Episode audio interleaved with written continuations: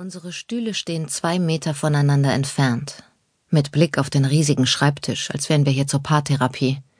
Ein Gefühl, das ich nur zu gut kenne. Beherrscht wird der Raum von zwei hohen, vorhanglosen alten Schiebefenstern, einem Doppelbildnis des zusehends düsterer werdenden Himmels über London. Können wir ein bisschen Licht machen? fragt mein Mann, und der junge Anwalt Andrew Walker blickt verwirrt von seinen Papieren auf. Ja, natürlich, sagt er. Verzeihen Sie. Damit lehnt er sich zurück, bedient einen Schalter, und zwei hochaufragende Stehlampen tauchen den Raum in warmes Licht. Die imposanten Fenster werden zu schwarzen Flächen. So sehe ich mein Spiegelbild. Beherrscht, passiv, die Knie zusammengepresst. Wer ist diese Frau? Nicht die, die ich einmal war. Ihre Augen sind blau wie eh und je, nur trauriger. Ihr Gesicht ist eher rund blass und ausgezehrt im Vergleich zu früher. Sie ist immer noch blond und einigermaßen hübsch, aber verblüht, mitgenommen. Eine Frau von 33 Jahren, an der nichts Mädchenhaftes mehr ist. Und ihr Outfit? Jeans, die letztes Jahr modern waren, Stiefel, die letztes Jahr modern waren, ein lila Kaschmirpulli, schön, aber abgetragen, übersät von diesen kleinen Knötchen, die durch häufiges Waschen entstehen. Ich zwinkere meinem Spiegel ich zu. Ich hätte mich schicker anziehen sollen. Andererseits, warum? Wir haben einen Termin beim Anwalt, weiter nichts, und sind im Begriff, unser Leben umzukrempeln. Der Verkehr draußen braust und stockt und braust weiter, wie der vertraute Atem von jemandem, der neben einem schläft und unruhig träumt. Wird mir das fehlen? Der Verkehr in London? Das konstante weiße Rauschen?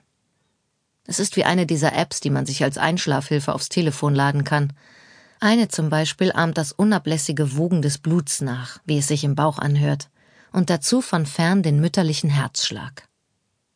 Das haben meine Zwillinge gehört, solange sie Nasenspitze an Nasenspitze in mir waren. Ich weiß noch, wie ich sie beim zweiten Ultraschall gesehen habe. Ein doppeltes Wappenzeichen.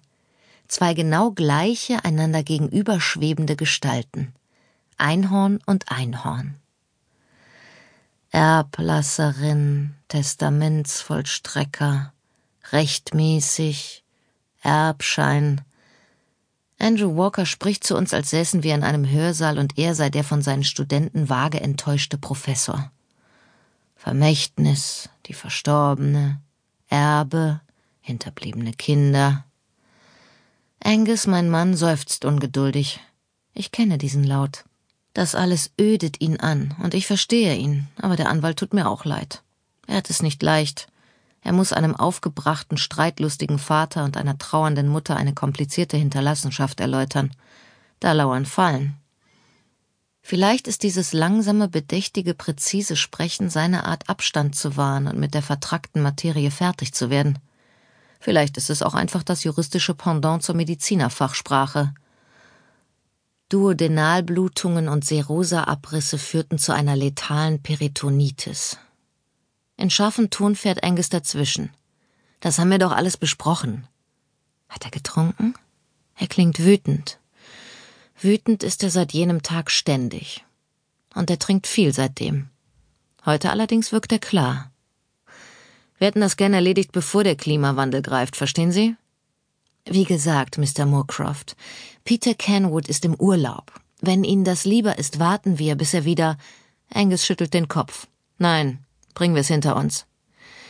Dann muss ich sämtliche Dokumente und alle relevanten Fragen noch einmal durchgehen, um mich zu vergewissern. Außerdem findet Peter. Also. Ich beobachte ihn. Er stockt, und dann fährt er noch vorsichtiger fort. Wie Sie sicher wissen, betrachtet Peter sich als alten Freund der Familie, nicht nur als Rechtsbeistand. Er kennt die Umstände. Er hat Mrs. Carnan, ihre Großmutter, gut gekannt. Deshalb hat er mir aufgetragen, noch einmal sehr genau nachzufragen, ob Ihnen beiden klar ist, worauf Sie sich einlassen. Wir wissen, was wir tun. Sie sind sich darüber im Klaren, dass die Insel so gut wie unbewohnbar ist? Andrew Walker zuckte unbehaglich die Achseln, als sei dieser Verfall irgendwie seiner Kanzlei anzulasten und als wollte er potenziellen Klagen auf Schadenersatz vorbeugen. Ich fürchte, das Leuchtturmwärterhaus war lange Zeit den Naturgewalten überlassen. Da ist seit Jahren niemand mehr gewesen. Andererseits steht es unter Denkmalschutz, so dass sie es nicht einfach abreißen und neu bauen können. Jep, schon klar. Bin als Kind oft dort gewesen. Hab in den Wasserlöchern zwischen den Felsen gespielt. Und Sie sind wirklich über den Zustand des Hauses informiert, Mr. Moorcroft. Das ist ein gewaltiges Vorhaben.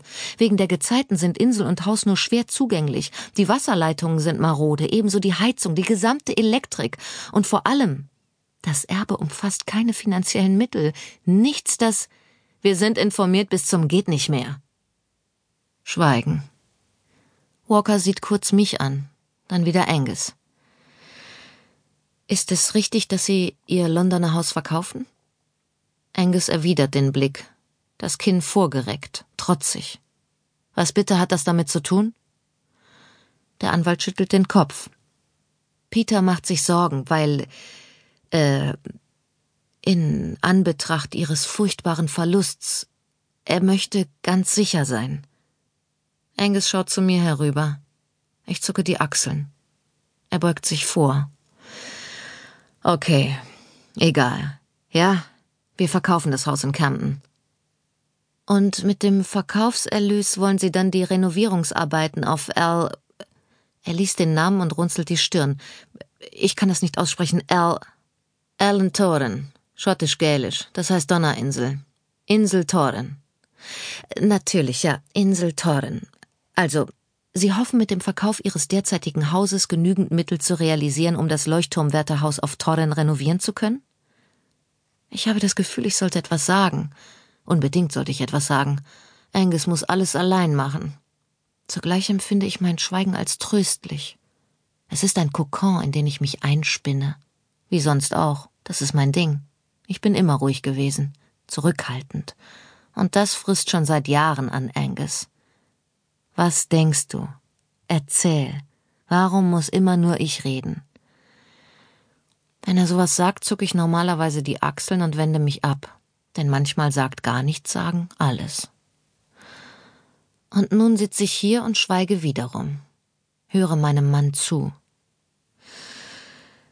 Wir haben auf das Haus in Camden schon zwei Hypotheken aufgenommen. Ich habe meinen Job verloren, wir haben zu kämpfen. Aber ja, ich hoffe, wir bekommen ein paar Pfund zusammen. Haben Sie einen Käufer? Er kann es kaum erwarten, einen Scheck auszustellen. Angus ist wütend, das ist offensichtlich, aber er reißt sich zusammen. Hören Sie, meine Großmutter hat in ihrem Testament meinen Bruder und mich als Erben der Insel genannt, richtig? Natürlich. Mein Bruder erklärt großzügigerweise, dass er sie nicht will, richtig? Meine Mutter lebt in einem Heim, ja? Also gehört die Insel mir, meiner Frau, meiner Tochter und mir. Ja? Tochter. Singular. In der Tat, dann ist das also klar. Wir wollen umziehen. Auf jeden Fall wollen wir umziehen. Ja, es ist heruntergekommen, ja, es stürzt bald ein, aber damit werden wir fertig. Schließlich haben wir. Er lehnt sich zurück. Schon viel Schlimmeres durchgestanden. Ich mustere meinen Mann. Auch wenn ich ihn jetzt zum ersten Mal treffe, würde ich ihn sehr attraktiv finden. Ein großer, gut aussehender Mitdreißiger mit drei Tagebart, dunkle Augen, männlich, zupackend. Als wir uns kennenlernten, hatte Angus auch einen Dreitagebart, und das hat mir gefallen. Es betonte die Linien seiner Kieferpartie. Ich hatte noch nicht viele Männer getroffen, auf die in meinen Augen die Bezeichnung gut aussehend wirklich zutraf. Und da saß er, in dieser riesigen Tapasbar in Covent Garden. Saß da mit ein paar Freunden, alle so Mitte zwanzig, und lachte. Meine Freundin und ich saßen am Nachbartisch, geringfügig jünger, aber genauso gut drauf. Der Rioja floss in Strömen. Und dann passierte es. Einer von den Typen machte einen Spruch in unsere Richtung. Es gab eine passende Erwiderung und unsere Runden mischten sich. Wir rutschten weiter, rückten zusammen, lachten, witzelten, machten uns bekannt. Das ist Zoe, das ist Sascha, das sind Alex, Imogen, Meredith. Und das ist Angus Moorcroft. Und das ist Sarah Milverton. Er ist Schotte, 26 Jahre alt. Sie, halb Engländerin, halb Amerikanerin, ist 23 und nun bleibt für den Rest eures Lebens zusammen. Der Berufsverkehr draußen wird lauter. Ich schrecke aus meiner Tagträumerei auf. Andrew Walker lässt sich von Angus noch ein paar Papiere unterzeichnen. Ah, das kenne ich. Wir haben im vergangenen Jahr so viele Papiere unterzeichnet.